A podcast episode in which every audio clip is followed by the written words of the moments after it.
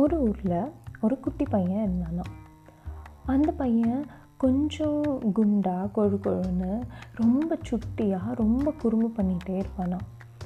அப்போது நமக்கு தெரியும்ல, நம்ம ஸ்கூல்லலாம் யாராச்சும் ஒரு பையன் கொஞ்சம் குண்டாக இருந்தால் அவனை எல்லாரும் கிண்டல் பண்ண ஆரம்பிச்சிடுவோம்.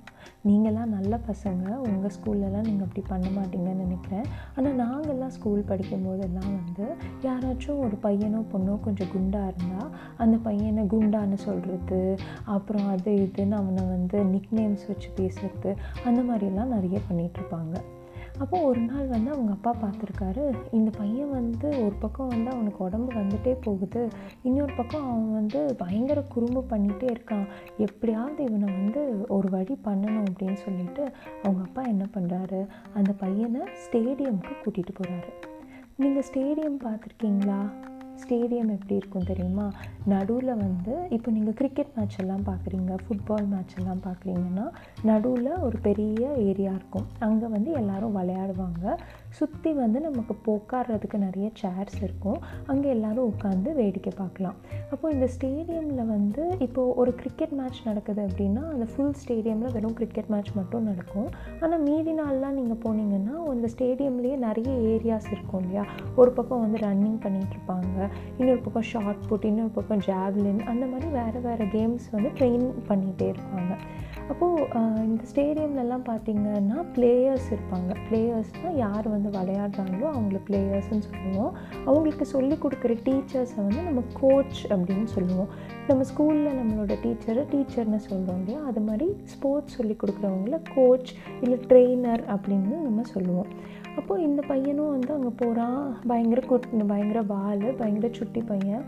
என்னடா பண்ணலாம் அப்படின்னு பார்க்குறான். அவங்க அப்பா வந்து நீ ஒழுங்காக ஓடி டெய்லி வந்து கொஞ்சம் வந்து நீ உடம்பெல்லாம் கம்மி பண்ணு, அப்போ தான் நீ வந்து வீட்டில் கொஞ்சம் குறும்பு பண்ண டைமும் உனக்கு கம்மியாக கிடைக்கும், நீ ஓடு அப்படின்னு சொல்கிறாரு. இந்த பையன் வந்து ஓடுறதா, போரு, நான் ஒன்றும் ஓட மாட்டேன் அப்படின்னு சொல்லிட்டு சரி வேறு என்ன தான் பண்ணலாம் அப்படின்னு சுற்றி பார்க்குறான். பார்த்தா நிறைய ஸ்போர்ட்ஸ் இருக்குது, என்னெல்லாமோ யாரெல்லாமோ விளையாடுறாங்க. அப்போது பார்க்கும்போது அவன் வந்து பார்க்குறான் நிறைய பேர் ஏதோ ஒரு குச்சியை வச்சு ஏதோ வீசிகிட்ருக்காங்க. இன்னும் என்னடா கொஞ்சம் ஈஸியாக இருக்கே, நம்ம அவளை போய் இப்போ ரன்னிங் பண்ண சொன்னால் நம்ம நிறைய தூரம் ஓடணும், வேர்க்கும், நமக்கு ரொம்ப கஷ்டம், பேசாமல் நம்ம இதை ட்ரை பண்ணி பார்க்கலாம், இதுனா நின்றுட்டு குச்சியை வீசுறது தானே, இதை பண்ணி பார்க்கலாம் அப்படின்னு சொல்லிட்டு அங்கே போய் நின்று அதை ட்ரை பண்ணுறான். அவன் ஃபஸ்ட்டு 2-3 நாளில் அவன் வீசுறதை பார்த்து அங்கே இருக்கிறவங்கெல்லாம் அசந்து போயிட்டாங்களாம். ஏய் என்னடா இவ்வளோ சூப்பராக நீ பண்ணுற அப்படின்னு. இந்த ஸ்போர்ட் என்ன அப்படின்னா ஜாவ்லின் த்ரோ அப்படின்னு சொல்லுவாங்க. ஜாவ்லின் த்ரோவில் நம்ம கையில் வந்து ஒரு பெரிய குச்சி கொடுத்துருவாங்க. அந்த குச்சியோட ஒரு சைடு வந்து ஃப்ளாட்டாக இருக்கும், இன்னொரு சைடில் வந்து நீட்டிட்டு ஒரு ஆணி மாதிரி வந்து நீட்டமாக வந்து ஒரு கோன் மாதிரி இருக்கும்னு வச்சுக்கோங்களேன். ஸோ நம்ம வந்து வீசும்போது அந்த கோன் இருக்கிற சைடால் நம்ம வந்து வீசணும் அப்படின்னா நம்ம எவ்வளோ தூரம் வீசுகிறோமோ அந்த டிஸ்டன்ஸ், யார் ஜாஸ்தி தூரம் வீசுகிறாங்களோ அவங்க தான் வின்னர் அப்படின்ற மாதிரி சொல்லுவாங்க. ஏன் வந்து அந்த பக்கம் கோன் மாதிரி இருக்குது அப்படின்னா அப்போ தானே அது குத்தி நிற்கும். ஃப்ளாட்டாக இருந்துச்சு அப்படின்னா அந்த குச்சி அப்படியே டப்புன்னு விழுந்துரும்ல. இதே ஷார்ப்பாக இருந்ததுன்னா நம்ம வீசும்போது அது அப்படியே குத்தி நிற்கும் அந்த கிரவுண்டில். அதனால அந்த மாதிரி டிசைன் பண்ணியிருக்காங்க. அப்போ இந்த பையனுக்கு வந்து அந்த கேம் வந்து ஏய் சூப்பராக பண்ணுறடா, சூப்பர் அப்படின்னு எல்லாரும் சொல்கிறாங்களா, இவனும் வந்து ஏ சரி சூப்பர் நம்மளும் பண்ணி பார்க்கலாம் இந்த கேமை அப்படின்னு சொல்லிட்டு அவனும் வந்து பண்ண ஆரம்பிக்கிறான். ஆனால் எப்போவுமே நம்ம எந்த ஸ்போர்ட் விளையாடினாலும், நம்ம சும்மா நின்றுட்டே விளையாடுற ஸ்போர்ட்டாக இருந்தாலும் ஃபிசிக்கல் ட்ரைனிங் ரொம்ப முக்கியம். ஸோ அப்போவுமே நம்ம வந்து டெய்லி ஓடணும், நம்ம எக்ஸசைஸ் எல்லாம் பண்ணணும். அப்போ அப்படியெல்லாம் பண்ணி அவன் எப்படியோ வந்து ஃபிட்டும் ஆகிடுறான், அவனோட உடம்பெல்லாம் போயிட்டு பயங்கர ஃபிட்டும் ஆகிடுறான். அந்த பையன் அந்த ஏரியாவில் இருக்கிற கேம்ஸ் எல்லாம் வின் பண்ண ஆரம்பிக்கிறான். அப்புறம் பார்த்தா ஸ்டேட் லெவல், அப்புறம் பார்த்தா நேஷ்னல் லெவல், அப்புறம் பார்த்தா அவன் இந்தியாவையே வந்து வேறு வேறு கண்ட்ரி காம்படிஷன்ஸில் ரெப்ரசன்ட் பண்ணுற அளவுக்கு பெரிய ஆளாயிட்டான். அந்த பையன் அன்னைக்கு வந்து அவங்க கிளாஸில் எல்லோரும் எப்படி கிண்டல் பண்ணியிருப்பாங்க, இவன் குண்டாக இருக்கான், இவன் வந்து குறும்பு பண்ணிகிட்டே இருக்கான் அப்படின்னு எல்லோரும் எப்படி திட்டியிருப்பாங்க, எப்படி கிண்டல் பண்ணியிருப்பாங்க. ஆனால் அது எதையுமே அவன் கண்டுக்கவே இல்லை. அவன் வந்து அங்கே போய் அவங்க அப்பா வந்து நிறைய கேம்ஸ் இருக்குது அப்படின்னு காமிச்சிருக்காரு. ஆனால் அவன் முடிவு பண்ணிட்டான், ஓகே இந்த கேம் நமக்கு நல்லா வருது அப்படின்னு கரெக்டாக அதை செலக்டும் பண்ணிட்டான். செலக்ட் பண்ணி நல்லா அதில் வந்து டெய்லி ட்ரெயின் பண்ணி நிறைய கோச்சிங் எடுத்து அந்த பையன் யார் தெரியுமா, இன்றைக்கி ரொம்ப வருஷத்துக்கு அப்புறமா இந்தியாவுக்கு கோல்டு மெடல் ஒலிம்பிக்ஸில் வாங்கி கொடுத்த நீரஜ் சோப்ரா. நமக்கெல்லாம் இது ஒரு பெரிய லெசன் இல்லையா?